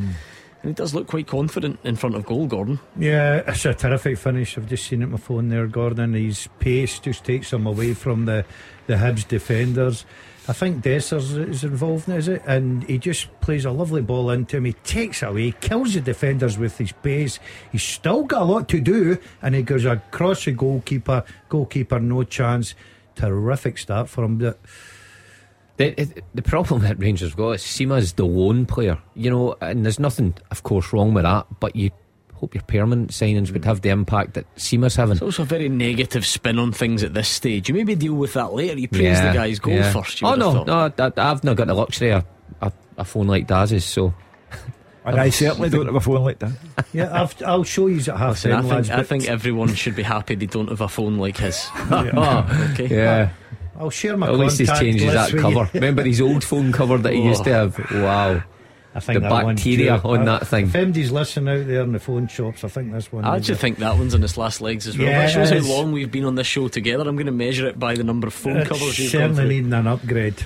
But I've got to say, I've watched it over again. What a terrific finish. Great pace, great burst of pace. I think manager loves that. Mark Wilson, are you devastated it wasn't Dessers, your coffee? That's in plenty of time. I didn't say first goal scorer. Could have been any secure. Time goal scorer would do my coffee for the next month. Do you know what, I hope it's a real contentious one. Like, we don't really know who got the last touch. Oh, but some arguments in here. A bit of an inquiry. Yeah. Yeah, well, there was an inquiry before the kickoff because this guy said, I know what's coming here, that he was faster when he played than Martin Boyle. Come on. Which is one of the most ridiculous nonsense. They'll wipe the floor with. You see, the minute they drop the conversation from chocolate bars and coffee and get into the football. I used to do my spike work 3 times a week. Yeah, my spikes. Rather than my boots, I had spikes, and a lot of people thought I just brought them this Saturday and put them on. I think Fraser keeps bursting the ball. Fraser, my slide tackles were brilliant. I got up and the ball was stuck to my foot, and there away I went. There was no chance you were quicker than Martin Boyle. Roger Hannah says you're not even faster than Susan Boyle. No. I'm telling you now, you go and ask Stuart Hogg that used to come in, and he was a sprint coach. He says that I could be the GBR vest within 3 months. I was lightning. See, here's the thing, right? And I can't believe this is happening given the stick you give this guy. Fraser Wishart wants to stick up for you, and he says, to be fair, Daz was quick. I do not deny lightning. That I don't doubt that. I believe that you were. I don't for a second believe you were as quick as Martin Boyle. Why not? Well, hold on a minute, why not? Because you're talking like quickest player in the league sort of level. That's the quickest player at Rangers. About 100 miles. So why? That is fast, you're right. Why are you so convinced? Because there's different levels of speed. Because I walk in here like it's actually nothing really. I'm out of Still Game. What do you call it? Winston. I walk in like Winston. I was never always a Winston. This is what I'm saying. I believe you're quick, but I think Martin Boyle is entering that like elite level of pace. I'll tell you how quick I was, right? And you can I'll get somebody to verify this. Do you remember Alan Wells? I do. You beat him. No, I get beat 8 yards with Alan Wells over 100 at Meadowbank Stadium. 8 yards, that's 8 yards is massive. I would have shortened that distance. By the way, the first five, I looked round to see where he was, and then he sort of tired. I didn't have my protein shake. Martin Boyle only lost by 6 to Alan Wells. There we go. I tell you what, Martin Boyle, I would have torn him apart with a ball. Mind you, Alan Wells was 53 at the time. Yeah. I'd have stuck one of Rodgers' headlines in my bag so he could have read it while we were racing down the track. It's amazing that he looks at today's football and thinks 100% better than the modern day. I reckon. Think of the skill factor and all pitches and all that. Like players in this day, I reckon just a bang average midfielder would have been as quick as you. You ran about and made yourself look busy, mate. You were that bad. You couldn't hold down the right back position. They put you at left back, but to try you in different roles. Rather than you two insulting each other, right? Generally speaking, if you take athletics, right, because that's all measured. Since the 80s, people have just got progressively quicker. So does it not follow that footballers would have got progressively quicker? I don't care what you're trying to argue here. It's like imagine your old Passat and a new Passat out just now. Same car, I would have been quicker. It's nothing to do with that. It is not. Athletes have got progressively quicker since the 80s, haven't they? But not everyone. So you telling me that Hanlon could beat me over 50 yards? No, but there's your argument gone. What are you talking about? The quickest player in the league now will be quicker than the quickest player in the league in the 80s. I would take my chances against Martin Boyle all day long. I preferred it when they were talking about chocolate bars. I can't believe you think you're as quick as Martin Boyle. Mark, you never seen me run. I did. I watched you. I was a whip. I saw you. Mark put his measuring tape out on the TV to see what distance you covered at the specific time. Listen, there's got to be some sports analyst out there or something like that could get an old video of him. I wish I could track him in full speed. Stuart Hogg, that's now up at, is it Peterhead? He's been there for years. He was a sprint coach. He took me along to Meadowbank to take on gold medalists. Not silver, not bronze. Why did he take you along there? Because I was that quick. They wanted to test me against that gold medalist. I didn't go off to the You're not going to get in the team, son. So come along to Meadowbank with me, and we'll see. Try this sport. There's no ball involved in this one, Dazzler. Anyway, Hugh, remind us of your teaser if you can. Yes, in honour of Philippe Clement's arrival in Scotland from Belgium, there are 6 Belgians who have played for Celtic or Rangers since 2014. Who are they? Don't forget, it's at Clyde SSB if you want to send your answers in. Most of them are kind of there or thereabouts. I'm not seeing anything terrible on the guesses, I must say. I think Moose is maybe off on his time frame. He's gone for Thomas Biffle. Oh, many years ago. Yeah, he was. We're out on the time frame there. I put one in there, Hugh. I've not spelled it right. How do you spell that? No, it's volleyball and golly, but he's not on the list. Oh no, mine was the one above, Hugh. Why did you give that away? You just had a Mark Wilson. Bolly is in the list. I've had a nightmare again. Oh, dear. Would you, hold on, get the 8-second delay on, Hugh. Nobody's heard it. There we go. We'll give you that one for free. Some other tweeters saying, Hugh saying Yusval Haran. Not there. Again, time frames way off on that one. So keep your guesses coming at Clyde SSB. If anyone, Hams to the best days, Hugh. Yeah. Oh yeah. If anyone can verify Gordon Dale's claim that he was quicker than Martin Boyle, I'll absolutely take that as well. Aidan Fitzpatrick's gone off injured. Firhill, Wes McDonald is on. It's a bit of a reshuffle there. Several Rangers chances in quick succession. One of those where the ball's bouncing around. I think Wright and Raskin amongst those. It eventually goes wide, and now there is a VAR check for a potential handball. Philippe Clement's first since arriving. I think Hibs feel that the hand was close enough to the side. I think it was maybe Joe Newell, and it is play on. So there we go. Well, anyway, it's very positive from Rangers' perspective. I know that Jack Butland has been called into action once or twice, but if you're Philippe Clement and you're dealing with players who were last seen being booed off the park a fortnight ago, then you have to be reasonably pleased with the progress of the game so far. Quite simply have to take wins and move on until such you know, if we're talking about 5 days in, how much of the style can you see? That argument gets a lot less scrutiny if you're on a 6-7 game winning run. Yeah, I think that's the most important. It's okay going, well, we've seen some small changes, but we lost this afternoon or we drew. It's all about winning and then build from there, because he's got the same players until January. He's got the luxury now that there's a few. He's sort of a number one picks probably coming back, the likes of Cantwell and people like that.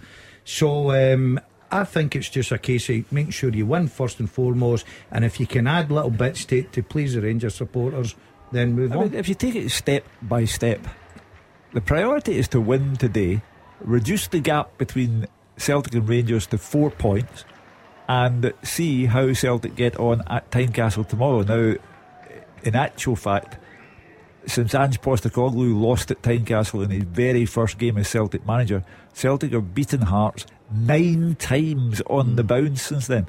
Scored 24 goals, lost 8. I think only, what is it, 4 of them, 3 or 4 at Tynecastle. 4 at Tynecastle. But it does suggest a superiority exists.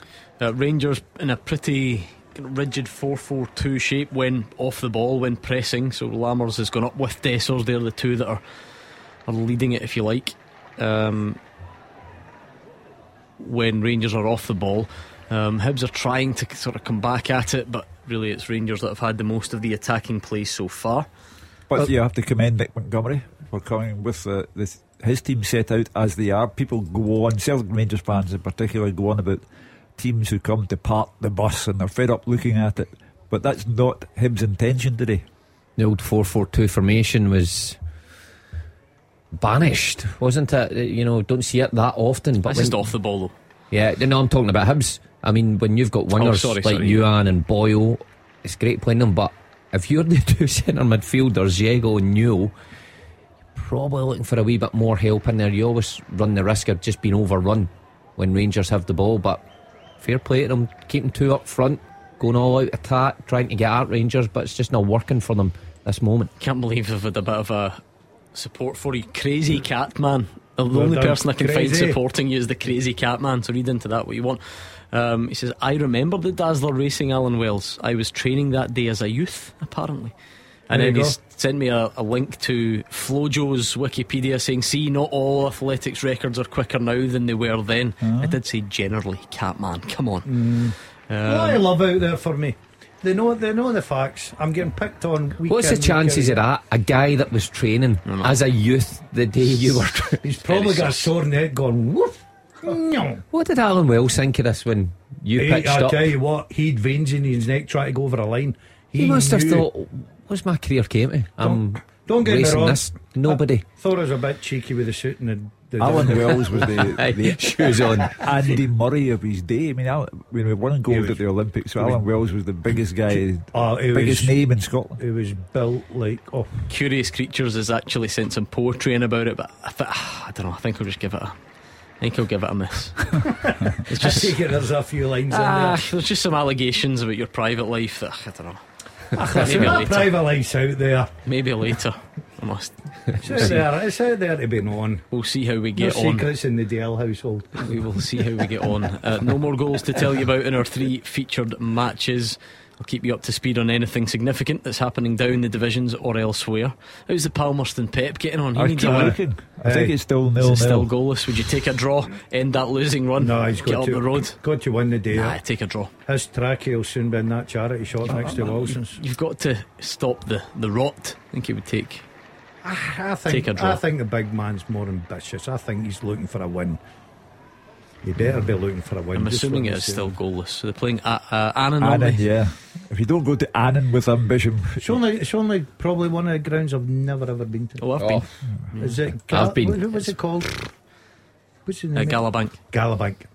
I've never been to Galabank. Go up to Cammy Bell's house, get a cup of tea, and that's you. Couple of things to tell you about. Clement is livid with the fourth official as Yilmaz goes down under a challenge. It's right in front of him, nothing's given. There's a penalty to Livy for them to get back. Harry Potter. Foul on Sangari by Stuart Finlay, and Sean Kelly scored one against his brother in the last game. Saw Kelly and Mbappe do the same in surreal fashion during the week. And now has the chance, however VAR is checking it. See this here nowadays, right? Penalty given. The old days you used to go the same way, right? Because you didn't have people doing all the stats on you. See if you're now a penalty kick taker. You scored 2 weeks ago. Do you know that the goalie coach is telling where he's went? And then do you double bluff? Do you double bluff or do you single bluff? What do you do? Or do you just had it down the middle? It was interesting, we had Liam Kelly on the show and he said he knew which way Mbappe was going to go, but he said he usually goes a little bit lower than that. It's like, so 1 week you're analysing your brother and the next week you're having to analyse Kelly and Mbappe. I loved his story about how he and Xander Clark known each other as kids because both their dads played for Joker Athletic. I thought from Joker Athletic to the European finals. Sean Kelly does step up. Goal flashes with M&D Green Pharmacy.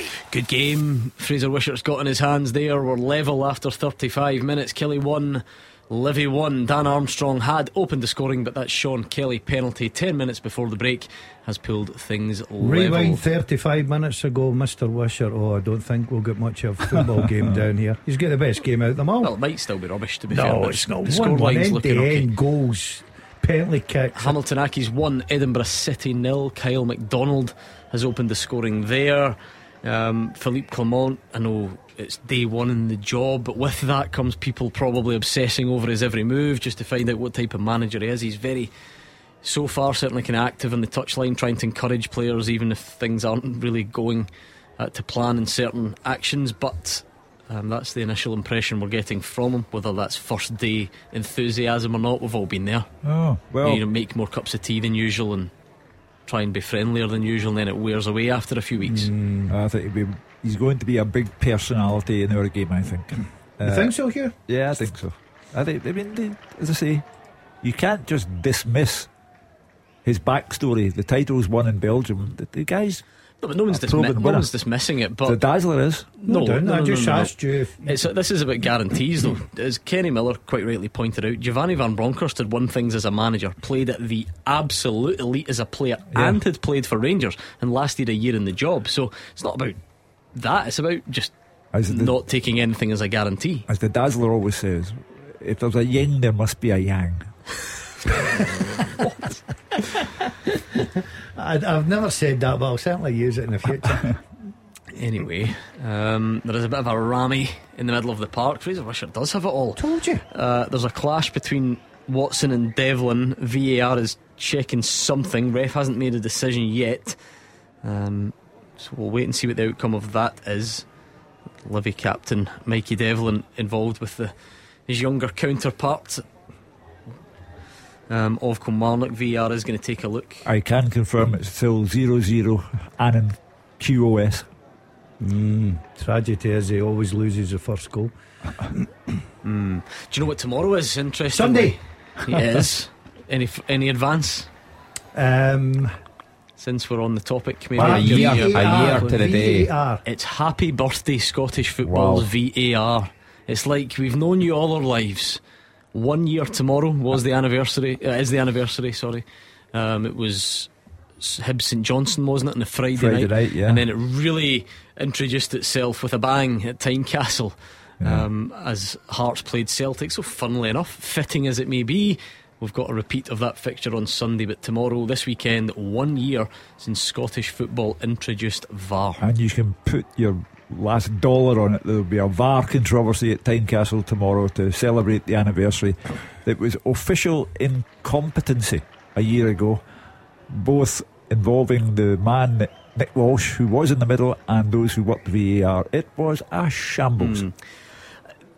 Yeah, I don't think it went... Well, it was certainly incident packed, but handball was the one that caused probably the main issue that day, Mark, with Michael Smith. And I think, to be fair,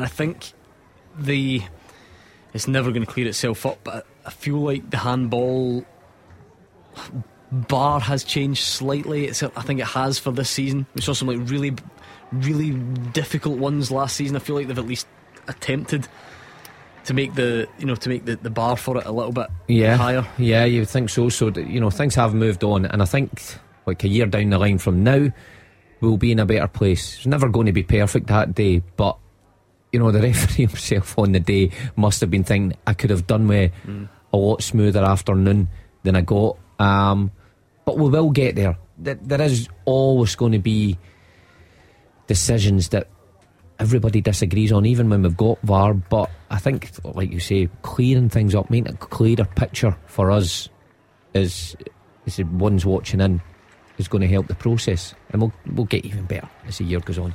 Yeah, I mean, let's 6 years down the line in the English Premier League, and we had the mother of all disasters this season, really, didn't we? So let's just wait and see. What happened to the SFA's request for clarification of what went on in Spain? Good question. Hugh Keevans, good question. I mean, not heard it yet. They must have it by this time. Yeah, I'm not actually sure. Or are they trying to think up a good one? They're waiting for the anniversary. Yeah. I think when you see mistakes in other leagues, it doesn't really change anything. It doesn't make you feel better about mistakes here. But what it should probably do is cause you to take a step back and say, Hugh, it is the main issue really overall. Is VAR bad for the game? Is that the actual focus, rather than, oh, look at this mistake this Scottish ref made? Because it feels like you just see baffling things everywhere. I respect every man's opinion. My personal opinion is it's bad for the game. I don't think managers like it. I don't think players like it. I think that you get the impression that when a goal is scored, somebody back at whatever it's called, Clydesdale House, whatever it's called. Or anywhere though, like as I said, UEFA's headquarters or Stockley Park or whatever. Somebody is going over the goal with a fine-tooth comb to think of a way to disallow it. And that for me is not what the game's all about. And for me personally, I think if you had a referendum, you would find that the vast majority of supporters think VAR has spoiled the game. Yeah, happy birthday Scottish football's VAR for tomorrow. Hope you get something nice.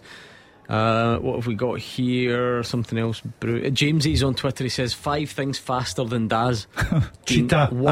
One, being stuck in the mud. 2, the slow-mo on my phone. 3, my deed dug. He says come on faster than his deed dug. 4, watching water evaporate. And 5, Martin Boyle. He's looking much faith. Tell you what, he's quick at though. He's got all the answers. But Crazy Catman has given you serious backing. He's, well done, the Catman. Keep it coming. He was at a Scotland training camp and he's thrown in names of people that could verify that. There you go. But the guy was also at a Scotland training camp. Hold on. Luckily, we don't need to go down that road because I've got something more important to tell you about. Goal Flashes with M&D Green Pharmacy. Goal. Kilmarnock, they're back in front 2-1 up against Livy, and this time it is Kyle Vassell. Must have heard Mark Wilson say that he doesn't score enough goals before the game, and he's got one, the Killie captain. It was a free header. Dan Armstrong, who scored the first, turns provider, free kick, 8-yard header. Kyle Vassell, thank you very much, says Derek McInnes, and Killie should take that 2-1 lead into the break. Well, so far so good, but this is David Martindale and Livy we're talking and about. And VAR is checking. Yes, there we go. I told you, every time a goal is scored, somebody is looking for a way to disallow it. I know that all sounds dramatic and exciting, and I actually don't fully disagree, but every goal does get checked, so it's kind of on the tin with that. So we'll wait and see. What we should do is this though, before we move on. The first half teaser with the ScottishSun.co.uk/football for the best football news and opinion online.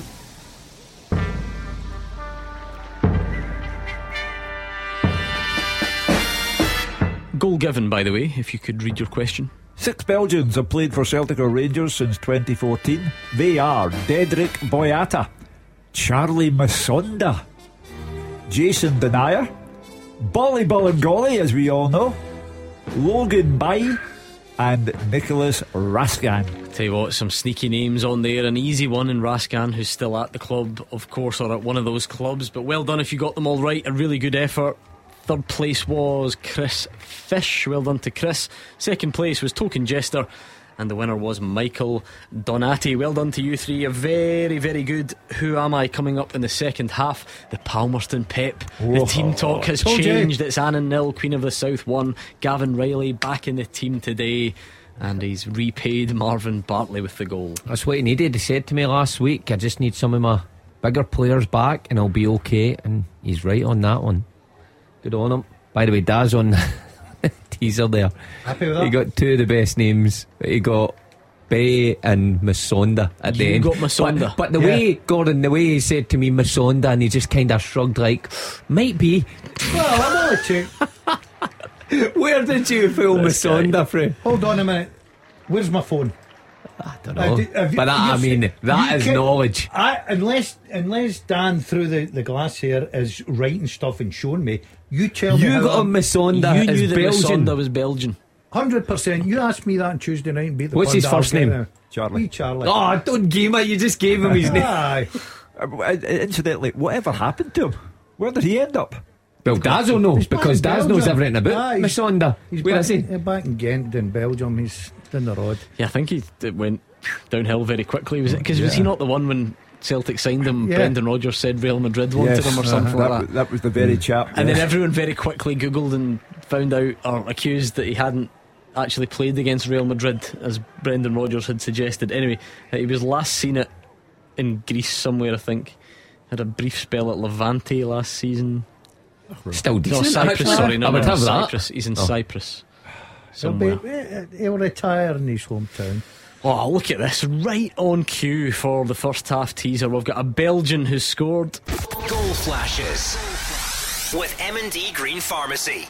Nicholas Raskan, 25, 30 yards out. He's found the back of the net from distance, and that really puts a different complexion on things. A first half-time team talk for Philippe Clement. A 2-0 victory, to state the absolute obvious, is very different from a 1-0 lead, Hugh. That makes it feel a lot more comfortable for him going in. Yeah, you're scoring at a time when they're going to get an ovation going off the park, and they're going to feel 10 feet tall, and Hibs subconsciously thinking, we're in bother here. So it could not be better for Philippe Clement. And you know, the debate will be at 5 o'clock. Why were they not able to play like this against Aberdeen 2 weeks ago, where they capitulated? Rangers, you know, the banners then came out about heartless, passionless, and whatever the third word was, but now they've come up with a performance. There is a check for an offside in the build-up. Remember, you have to check the attacking phase of play. So from the moment that Rangers sort of went on the attack, did anything take place within that phase? It now looks like it's for a possible foul. Anyway, it's complete and the goal has been given. Nicholas Raskan's first ever goal for Rangers puts them 2-0 up heading into the break. It is half-time in our featured championship match with David Friel. Half-time, Gordon, Partick Thistle 0, Dundee United 1. We said earlier on, league leaders Dundee United are out to make a statement. I think they're doing that so far. Craig Sybil's goals put them ahead at the break. They have been a better team. Jim Goodwin said they're up for this one. Ross Docherty in midfield against his former club, he's really setting the tone. They've been a yard sharp, and I think they'll probably feel there's more goals in this for them. Thistle did improve in the last 10 minutes, but we need to be much better in the second half. United should have taken the lead in 10 minutes. Tony Watt, great turn and pass, sent Glenn Middleton through. United winger went for power. Jamie Snedden, the Thistle goal, made a really good save, but from the resultant corner, United did take the lead. Middleton's corner found Craig Sybil completely unmarked at the back post. He took a touch, fired it through bodies into the bottom corner. United kept pushing for a second. Kai Fotheringham, he's been really bright. He was unlucky with a low effort. Tony Watt also grazed the bar. Up the other end, Brian Graham's been pretty frustrated by a lack of service. He's an ongoing battle with Declan Gallagher, and nothing's been given in that one. Stephen Lawless has probably been Thistle's best player. He did get a shot on target after a jinking run, but Jack Walton saved, and then just before the break, Harry Millen also fired one wide. So good half so far. Half time, Partick 0, Dundee United 1. So good start to that one for Dundee United. Still no half time whistle elsewhere. I think there was 4 minutes added on at Rugby Park. That was about 3 minutes ago, so we shouldn't be too far away there. And we'll get a half time from Ibrox, where I'm sure the Rangers fans are certainly going to be pleased with the scoreline, and we'll find out what they made of the performance afterwards on the open line. So get your thoughts ready and give us a call there. But so far so good for your old team Dundee United, Mark Wilson.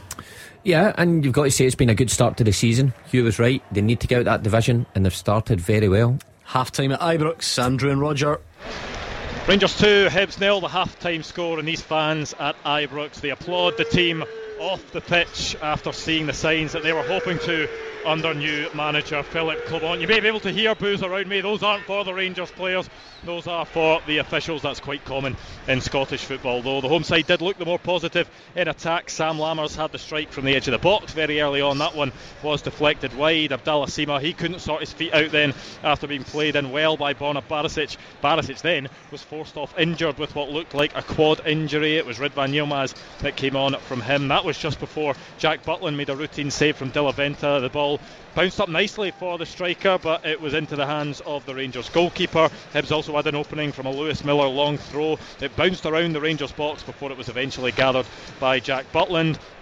Then at the other end, it was Cyril Dessers with a volley. That one was on target. Wasn't an easy opportunity, though. James Tavernier's cross was behind him. He had to try and reset his body. Didn't get enough power. That one was saved by David Marshall. That was all within the first 17 minutes. And that was when Rangers ended up getting the first goal of the Philippe Clement era. Abdallah Sima, he was set away. Good pace to get to the edge of the box, but he still had plenty to do because he was at an angle. But what a finish, low and hard, a cross goal into the bottom corner, and that one made it 1-0. Chances did dry up a bit after that. A few Rangers players getting shots away in the same sequence at one point, the ball banding around the box, but eventually that one dribbled wide after a few shots were blocked and saved. Then out of nowhere, just before half time, Nicholas Raskin, and what a goal it was as well. He was about 25 or 30 yards out. The ball dropped him nicely, took a touch, looked up, and with his right foot drilled it low and hard into the bottom corner. David Marshall couldn't get there, and what a way to mark his first Rangers goal. But I'm sure Philippe Clement will be happy with what he's seen from his team so far. The half time score, Rangers 2, Hibs 0, and Roger Hanna alongside me. What will the biggest takeaways that the fans will have from that 45 minutes so far? Well, the fans in Philippe Clement, Andrew, could not have asked for any more. Abdallah Sima's 6th goal in 7 games. He is emerging as a real goal threat for Rangers. And Nicholas Raskin, his fellow Belgian, a first goal for the club after 9 months here at Ibrox. It's waited long and weary to get it. I thought David Marshall should have done better. It's from a long way out. He went down very slowly and it just sneaked in at the corner. But it's a really, really promising start for Rangers. There was a tifo in the Broomland Road stand before kick-off, asking for everything from everyone. And I think the fans have got everything from everyone so far. Jack Butland again looked composed when Hibs had anything to throw at him. Rangers have been the better, they've pressed high. It's an interesting tactical switch you pointed out during the first half of Lammers up very high along side dressers and Rangers in a rigid 4-4-2 when they do press. And Philippe Clement said yesterday he's not Harry Potter with a magic wand, but the Rangers fans will be happy with the spell he's cast in this first half. Yeah, it certainly was a bit of magic from Nicholas Raskin towards the end of that game as well, or the end of that half I should say. There is still 45 minutes to go, but the opening 45 minutes of the Philippe Clement era certainly will have pleased these fans inside Ibrox. The half-time score, Rangers 2, Hibs 0. What about Rugby Park then, Fraser Wishart? Kilmarnock 2, Livingston 1. A slow start to the half, but it became really lively in the last 20 minutes. Pretty physical, really fast paced, lots going on the field of play. Kelly ahead through goals with Dan Armstrong and Kyle Vassell. Either side of a Sean Kelly penalty for Livingston. In the 3rd minute, Livy had the best chance of the early period. It was an in-swinging free kick by Sean Kelly. And Nubly, about 8 yards out, free header. He should have done much better than head the ball about a yard wide. But pretty scrappy from both sides. Not much real good football till the opener on 17 minutes. And Daba made really good ground on the left-hand side. His cross picked out Watson, who missed his volley completely. But fortunately for Kilmarnock, the ball fell to Dan Armstrong, who hit a first-time low left-foot shot and went into the net off Sean Kelly into the corner of Sean George's net. Almost 2 minutes later, Michael Devlin dallied in the ball. He was robbed by Kyle Vassell, who was clean through. Would he shoot? Would he square to Watkins? He did neither. He overran the ball and was tackled by De Lucas. Lovely tackle by the big centre-back. 24 minutes, Armstrong almost made it 2. This time he went on the outside. His low right foot shot across the goalkeeper, pushed away by George. Plenty of bodies trying to get in the end of it, but cleared by Michael Devlin. In Vassell was just wide from 20 yards. Polworth, 20-yard shot deflected just over as Kelly dominated. But against the run of play, 35 minutes, Livingston equalised from the penalty spot. Mo Sangari got onto a loose ball in the penalty box first, before Stuart Finlay. The big defender was actually trying to clear the ball, and the Livy player was kicked by Finlay, and Sangari went down. The referee gave a penalty rightly, and Sean Kelly stepped up to put the ball to Dempsey's right and sent the goalkeeper the wrong way. Watson Devlin then booked for a clash in midfield. Referee Craig Napier really been tested in this physical game before. In the 42nd minute, Kelly regained the lead with a simple goal. We've seen it so often for Kilmarnock. Free kick on the right hand side, Dan Armstrong with a left footed free kick, lovely in swinging ball in behind the back four. Kyle Vassell stooped 8 yards out to head past George Lowe into the left-hand corner. Really poor marking by Livingston. I think David Martindale won't be happy, and he might look to his bench quickly, as he's been second best so far. But Kelly deservedly ahead at half-time. A good game to watch here. Half-time, Kilmarnock 2, Livingston 1. And we'll do a full round-up of the half-time scores next. The fastest goals, the experts' opinions. This is Clyde One Super Scoreboard. Half-time scores around the country. The weather has caused some havoc. We do have a reduced fixture card in the Premiership and beyond, but if I do give you the scores as things stand at the moment, there's enough to get our teeth into. The big game at Ibrox, Philippe Clement's first game in charge. It's Rangers 2, Hibs 0. Elsewhere, Kilmarnock 2, Livingston 1. The three other matches, Ross County St Mirren, St Johnstone Motherwell and Aberdeen Dundee, all postponed. In the Championship, Dunfermline 0, Ayr United 1 and Partick Thistle 0, Dundee United 1. Those are the only two again which survive the weather. In League 1, Alloa 1, Kelty Hearts 1, Annan Athletic 0, Queen of the South 1, Hamilton Accies 1, Edinburgh City 0 and Stirling Albion 1, Falkirk 1. In League 2, Bonnie Rig Rose 1, Clyde 2, East Fife 2, Stranraer 0 and the Spartans 0, Dumbarton 0. Finally, the English Premier League, a full time result: Liverpool 2, Everton 0. At the break, Bournemouth 1, Wolves 0, Brentford 1, Burnley 0, Man City 2, Brighton 0, Newcastle 3, Crystal Palace 0 and Nottingham Forest 0, Luton 0. The second halves are coming up next.